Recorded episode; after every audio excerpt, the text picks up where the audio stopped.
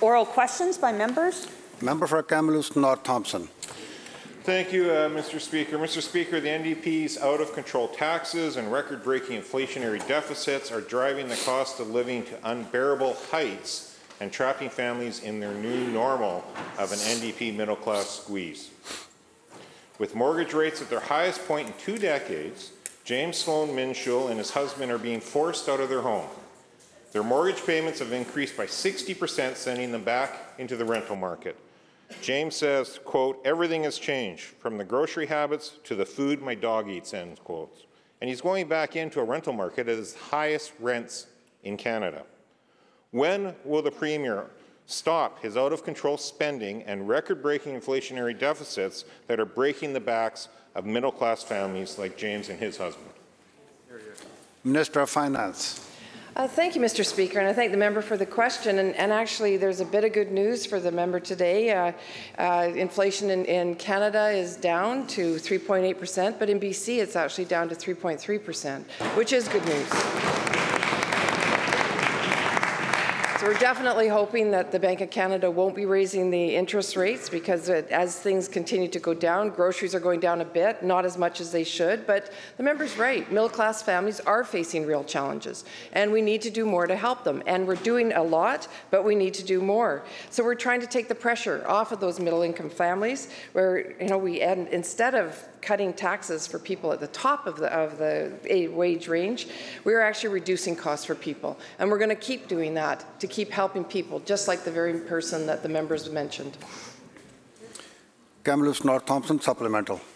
Well, thank you, Mr. Speaker. Several economists now are warning that NDP policies are going to directly result in the shrinking of the economy back by a decade and impact people $5,000 per year per person in this province. No amount of empty NDP promises can give James and his family their home back. Instead of helping families, the Premier's NDP government has introduced 29 new or increased taxes since 2017. They've doubled the debt in six years and racked up the largest inflationary deficit in BC's history.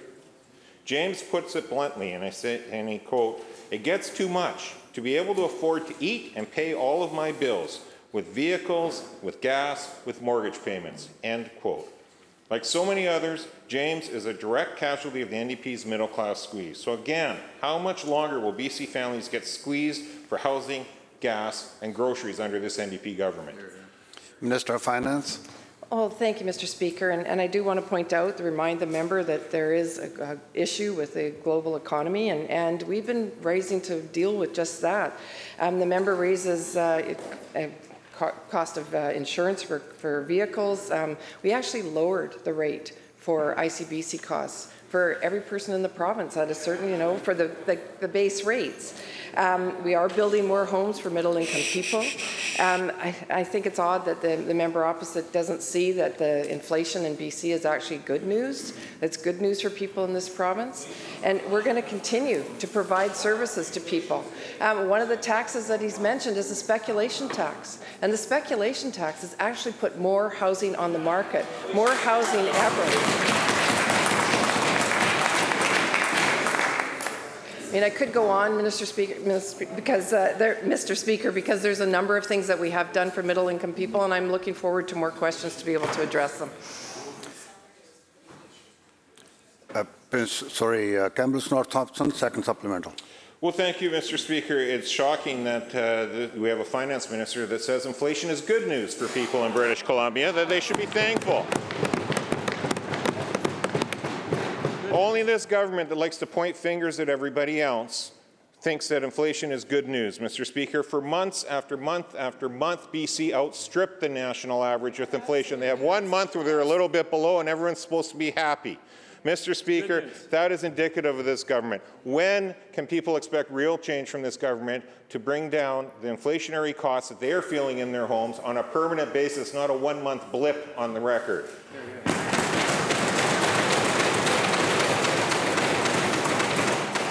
Minister of Finance. Well, I just, I need to r- remind the member that as a provincial government, we do not bring down inflation. That's a federal government and, and, uh, but, and it's, it's a global issue as well. So, but we are doing things Members, much more than the members. members opposite ever did when they were in government. You know, we brought in the BC Family Benefit, and we boosted it this year permanently. And I wonder if the member opposite, is that something that they would cut? We brought in a uh, ch- uh, childcare program that is putting up to $900 a month back into people's pockets. Is that something that the members opposite would cut, like they did when they formed government in 2001? No, yes. We're supporting families with meals programs in schools right across the province. Is that something that they would cut? Because we know it's helping families. You know, the affordability credit put over $1,000 back into people's pockets. The hydro credit put $100 back into people's pockets. You know, you have to ask, is that something that they would cut? And we are, I mean, they're, they're muttering, Minister, um, Speaker, because I think that they, they doth protest too much. But, Thank you you. Know, we've capped i- rental increases below the inflation rate because we recognize that that needs to happen in this province. Is that something else that they would repeal?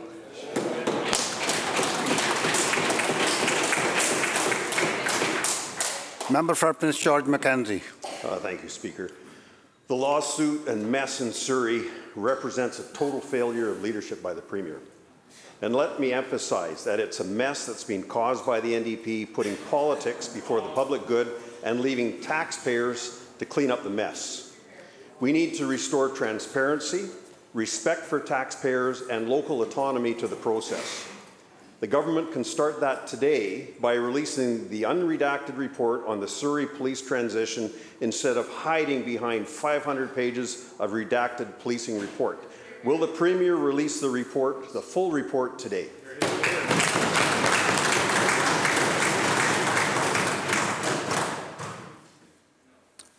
Minister, you want to sit down and answer? Are you okay?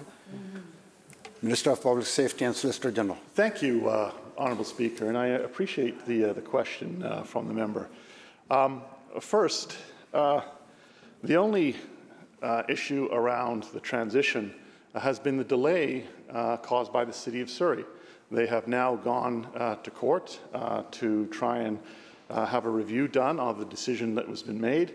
Uh, legislation has been tabled in the House uh, that will uh, ensure that the decision to proceed with the transition to the Surrey Police Service will continue. And as for the redacted information that the member talks about, the member knows full well that that is not provincial information, that is RCMP information, and that that is, relates to specific confidential RCMP um, staffing, vacancy rates, all of those kinds of things, and it is up to them to decide whether that should be released or not, and the member knows that. So the answer would be no. Prince George Mackenzie supplemental. Uh, Thank you, Speaker. I find it ridiculous that the Premier or for the Minister to stand there and, with the introduction of the bill, to ask the BC United to bail the NDP out of the mess that they've made. The foundation for this transition was flawed right from the beginning, and it's NDP's indecision and politics that got us to where we are here today. It doesn't matter what shoulder patch an officer wears, the Premier's soft on crime policies and his catch and release system, justice system, will continue to fail Surrey residents and the people of BC. We need to restore the trust and the transparency. Will the minister release the full 500 pages of his redacted Surrey policing report today?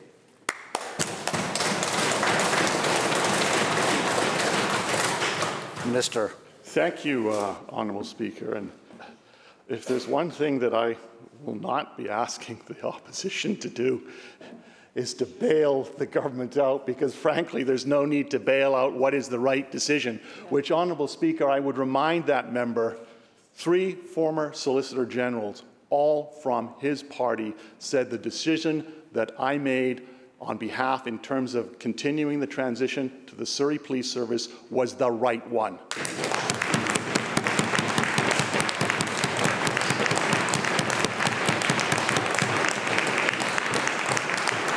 And, Honourable Speaker, as I said and repeat again, that member knows full well that the redacted information is confidential RCMP information, which I am not allowed to release unless they were to say so.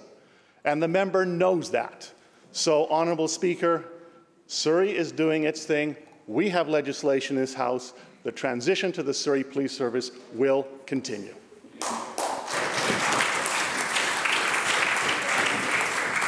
Leader of the third party. Uh, Thank you, Honourable Speaker. For over a decade, post-secondary institutions in our province have been over-reliant on international students' tuitions. These fees are not protected by the tuition limit policy, which means undergraduate international students pay 426% more than domestic students. We heard from international students who rely on food banks because they can't afford to eat. This government repeatedly stresses the need to recruit and retain international students to contribute to the workforce and the economy. On the one hand, we say we value international students. On the other hand, they are exploited for their tuition, and we hear directly from them that they don't get the supports they need to succeed. Honourable Speaker, to the Minister of Post-Secondary Education, BC is becoming known as a jurisdiction that takes advantage of international students. Is this the reputation we want? Minister of Post-Secondary Education. Thank you very much, um, Mr. Speaker, and I want to thank the member for this very important question. Um, we do welcome international students to our province. They're an important part of our educational system. And we do, uh, uh, and I too have heard many of the stories that I know that the member um, is referring to. And it is for that reason that we are putting together an international student framework that we'll be able to um, share in the next number of, of, months as we're putting it together. Um, but I also want to acknowledge, and I think it's really important, Mr. Speaker, to acknowledge that we, we recognize that this, the model and the system has not been working as well as it should, and look forward to sharing with the member the framework that we're putting in place. Third party supplemental. Uh, thank you, Honourable Speaker, and I, I appreciate the recognition response from the Minister and the recognition that the model currently isn't working. In 2022, the Ministry of Post-Secondary Education undertook a sector-wide funding review. The results of this review have still been not released.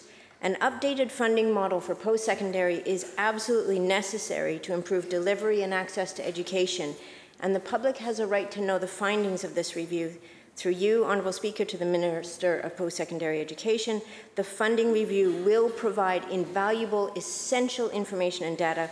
When will be, this report be released to the public? Minister. Thank you very much, Mr. Speaker. The funding review was undertaken last, last year. It was submitted to my ministry late this summer, and I hope to have a, uh, um, uh, uh, my own review of the report in the next uh, little while, and we'll be happy to share it with the, uh, with the public as soon as I've had a chance to take a look at it. House Leader of the fourth party. Thank you very much, Mr. Speaker. Mr. Speaker, hardworking taxpayers in Surrey made a clear choice in the last election. Surrey voters voted for Mayor Brenda Locke, and they voted to keep the RCMP in Surrey. Mr. Speaker, this NDP government is now taking an extreme authoritarian approach, using legislation to undermine the City of Surrey's mandate given to them by voters to keep the RCMP in Surrey. When this NDP Premier hears that his heavy-handed, tone-deaf, authoritarian approach is going to inevitably cost massive property tax increases for everyday hard-working Surrey's families whose paychecks are already stretched thin by inflation on groceries, by the NDP's punishing carbon tax grab, and by rising mortgage rates, how does it make him feel? Mr. Speaker, the question to this NDP Premier how does it feel to take money out of the pockets of hardworking families in Surrey? Solicitor General. Thank you, uh, thank you, Honourable Speaker. Uh, the decision on the uh, issue of the police transition in Surrey relates to the issue of public safety. That is first and foremost, Honourable Speaker. Um, that is why we put the $150 million on the table uh, to deal with the deal with costs associated with the transition. Uh, that $150 million, the number, uh, was based on numbers supplied to us by the City of Surrey and verified uh, independently that that was uh, that, that the $30 million a year. And that's how we came up with the, uh, the $150 million to assist the, the city of Surrey in the cost of that transition. Fourth Party House Leader Supplemental. Mr. Speaker, in 2023, Surrey will spend approximately 166 million with the RCMP to serve 630 citizens. That works around 263 per person per capita. While Vancouver will spend approximately 401 million to serve 690,000 people, or around 581 per capita. On a per capita basis, Vancouver's police force costs more than twice as much as Surrey's RCMP force. Mr. Speaker, would this NDP premier please explain to concerned Surrey families who are already stretched thin by inflation on groceries, on the NDP's punishing carbon tax grab, and by rising mortgage rates, why this NDP government believes everyday, hard-working families in Surrey can afford to pay more on property taxes, or better yet, to all taxpayers of British Columbia why we can afford to pay more to subsidize the mess that this NDP government has created by upending and ignoring the results of the democratic process of municipal elections in Surrey. Why do they think they know better than the citizens of Surrey? Solicitor General. Thank, thank you, uh, Honourable Speaker. Um, this has been, um, since the very beginning, about the issue of public safety, first and foremost, not only for Surrey, but for the rest of the province. The decision was made based on the analysis done by the professionals in my ministry, by working with the RCMP, by information supplied by the City of Surrey, on their ability to transition back. Their plan was found wanting. Since that time, we have had delay after delay after delay by the City of Surrey. The legislation tabled ends that. The decision I made ends that. What the people of Surrey want is a transition to a police force that is going to happen.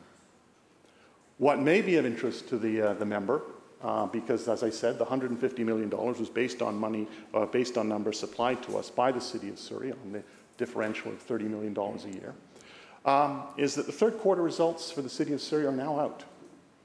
And they show that the City of Surrey has underspent their police budget, not even spending what they're supposed to have spent on their police budget. And they're projecting a $44 million surplus, Honourable Speaker. What the City of Surrey needs to do is to get on with the transition, stop wasting taxpayers' money on fighting a decision that has been made and is being confirmed in legislation.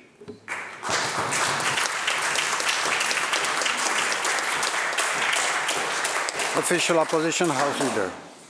Uh, last night at a meeting of the Public Accounts Committee, uh, the member for Fraser Nicola moved a motion for the committee to request uh, that the Auditor General undertake, uh, and I quote, an examination of the Government of British Columbia's response and subsequent recovery efforts related to the June 30th, 2021 wildfire that devastated the community of Lytton and immediate surrounding area with a view to supporting the return to homes and community, uh, end quote. Uh, regrettably, at that meeting last night, the NDP majority on that committee said no. They voted the motion down. They said no to accountability and no to transparency for the suffering people of Lytton. Mr. Speaker, it's been 839 days since the village burned down, and not a single person from the village has moved back home, let alone rebuilt their home or their business. So, my question to the Premier is this Will the Premier disavow the heartless decisions of his NDP colleagues and endo- endorse the motion made by the member from Fraser Nicola to request that the Auditor General, uh, Auditor General conduct a full audit into the rebuilding of Lytton? Surely that's the least that this government can do.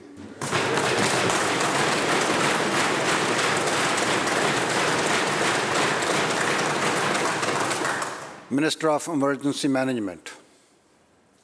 Thank you, Honourable Speaker, and thank you to the member opposite for the question. The devastation in Lytton has been life changing for many residents, and I know that the recovery can't happen fast enough for people who just want to get back home as soon as they can. So it's understandable that people have questions about the process. Our focus right now needs to be on working together to drive forward the recovery and rebuilding work. The village is leading that work, and we're doing everything we can to support the village so that that work can happen faster. But I also want to emphasize how important the work underway is. The village of Lytton was built on top of a former Indigenous village site and burial ground. And the archaeological findings so far demonstrate a rich history that's been preserved in a way that is found in few other places in the province.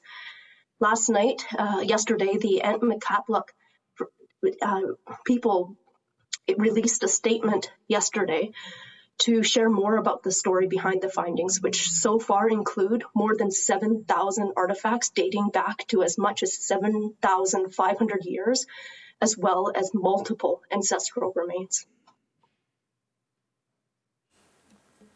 Thank you. Member for Cariboo North. Mr. Speaker, people were shocked by a sign in the Cariboo Memorial Hospital declaring the ER closed unless a patient was imminently dying. The NDP tried to deny it, but the truth is out. On that very day, my constituent, Ken Schindel, collapsed in Williams Lake, but because he wasn't imminently dying, his wife Myrtle was told that the ER was closed and he would be diverted to 100 Mile. Ken writes, and I quote, in his words, I was just watching BCTV News, and the minister was saying that there was no closure Monday night at the Williams Lake ER. Think the boy should check his facts. End quote. Does the Premier believe Cariboo residents like Ken and Myrtle should accept this dangerous NDP's new normal of closed emergency rooms?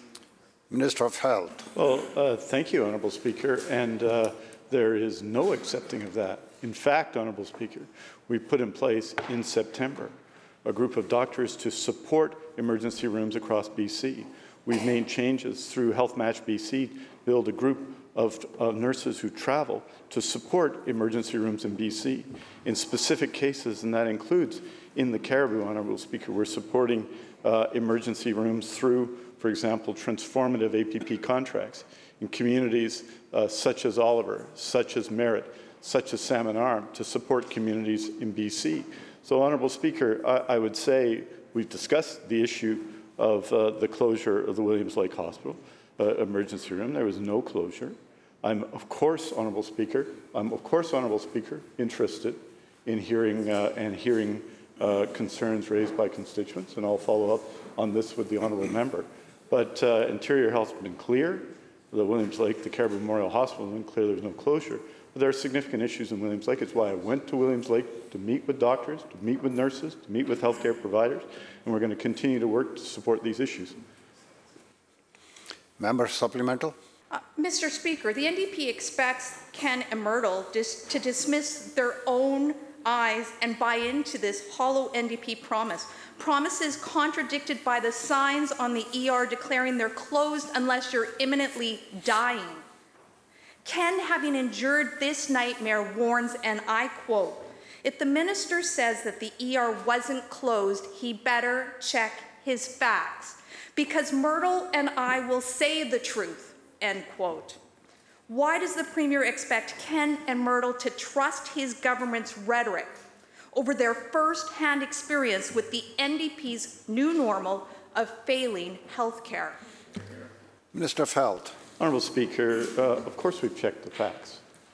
And of course, Honourable Speaker, uh, an extraordinary effort, I think, is being made to support, in particular, rural emergency rooms across BC. That means new contract arrangements. That means pools of doctors and nurses supporting communities. That means policies that promote nursing, 40 of them in the Health Human Resources Plan, Honourable Speaker, that have led in part to a net increase in nurses of 5,221 this year. And this contrasts significantly to the period from 2009 to 2016. 2009 to 2016, when the number of registered nurses in BC actually went down, Honourable Speaker. We're going to continue to make these efforts, and of course I'll follow up with the member's constituent. Peace River South. So, under the NDP's new normal, you must be on the brink of death, it appears, to get help. And even in hospitals, nurses are being told to call 911 for their patients. And it's had fa- fatal consequences for people in my riding. Imagine the devastation felt by my constituent Richard, whose wife, who has now sadly passed away, was bleeding from her nose and mouth while inside a Prince George hospital bed, calling for help, and none came, and she was forced to call 911 from her hospital bed inside the hospital. All this, and the health minister calls the crisis just the new normal. So, how can the premier possibly defend this NDP new normal when even patients bleeding and sadly dying in hospital beds are compelled to call 911? Minister of Health. Hon- Speaker, just because the minister, the member opposite um, represents something that was completely different I said that way, doesn't mean I said it, Honourable Speaker, in the way that he's suggesting. It's absolutely not the case. What I have said, and what is true, is that we have in our hospitals today approximately 9,800 on any given day inpatients, people inpatient to the hospital. And this is more than the base bed capacity of the healthcare system and a thousand more than it had been in previous years. So what have we done? We've added, Honourable Speaker, to the base acute care of the province. We provided a health human resources plan that is adding doctors and nurses and healthcare workers across the system, Honourable Speaker. We are in fact responding. And, in- and in Dawson Creek, in Dawson Creek, where I was there to announce the construction of a new hospital, Honourable Speaker, I met with doctors and community members and nurses to address the specific problems in that community, and we'll be doing so in Prince George soon. Member for Surrey South. Thank you, Honourable Speaker. Under the NDP, high spending equals disastrous results. Day after day, we're hearing tragic stories of the NDP's new normal at overrun Surrey Memorial Hospital. Last month, a man in his 40s in desperate need of mental health services was escorted off the premises. Just minutes later, he jumped in front of a car and died by suicide. This is a crisis that's traumatizing frontline staff. And yet the NDP ignores our private members' bill amending the Mental Health Act that's designed to save lives. And they're utterly failing to fix our overwhelmed hospitals. So, how can the Premier continue to tolerate the NDP's new normal that leads to these kind of tragedies and traumatizes frontline healthcare staff? Minister of Health. Honourable Speaker, uh, in June, I spent a couple of days at Surrey Memorial Hospital meeting with healthcare staff, meeting with community members. What resulted in that was 30 specific actions that we're taking to respond to it. Three months later, I reported on the progress on every single one of those actions, Honourable Speaker. In addition to that, of course, we're building a second hospital in Surrey, which the opposition opposes.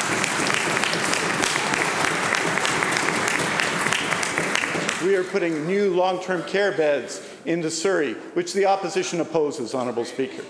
We are, we are, Honourable Speaker, responding specifically to what we heard from healthcare workers, which means, Honourable Speaker, improve cardiac services, improve renal services, supports in emergency rooms, Honourable Speaker, supports and work with hospitalists to address their contract issues, which were significant at the time. We're going to continue to act on Surrey and lead on Surrey, Honourable Speaker. Prince George Valemount. The public deserves answers about why Dr. de Villiers, a man who faced charges of sexual assault and interference against a child and was subsequently convicted, was paid $350,000 in the 2022 fiscal year. This individual was arrested in June 2021, yet amid horrifying charges. He was inexplicably allowed to return to work and continue to collect his six figure salary. Even after his arrest, he continued to receive $20,000 in benefits, $24,000 in pension, and $50,000 in vacation pay. No explanation has been given by the NDP government for this outrageous use of public funds. So, can the Premier account for the, this egregious and indefensible use of taxpayer money? Minister of Health. Honourable Speaker, uh, it's our, our obligation to follow the law. And in this case, Dr. de Villiers was found responsible, was found guilty, and he was immediately fired. Member supplemental. He was charged, arrested, convicted, and sentenced. And all the while, he was getting paid a six figure salary. He stayed on the payroll of Interior Health. Last February, when we raised this issue, the minister dismissed it then. And now we learn that this individual has, has been paid $325,000 in 22 23, a full year after he was arrested for sexual assault against a child.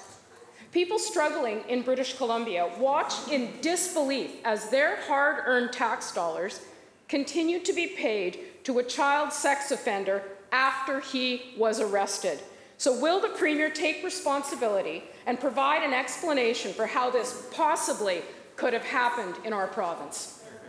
Minister of Health. Uh, Thank you, Honourable Speaker. And um, uh, um, like the Honourable Member, I find um, the actions which have been adjudicated in court and someone found guilty abhorrent, Honourable Speaker.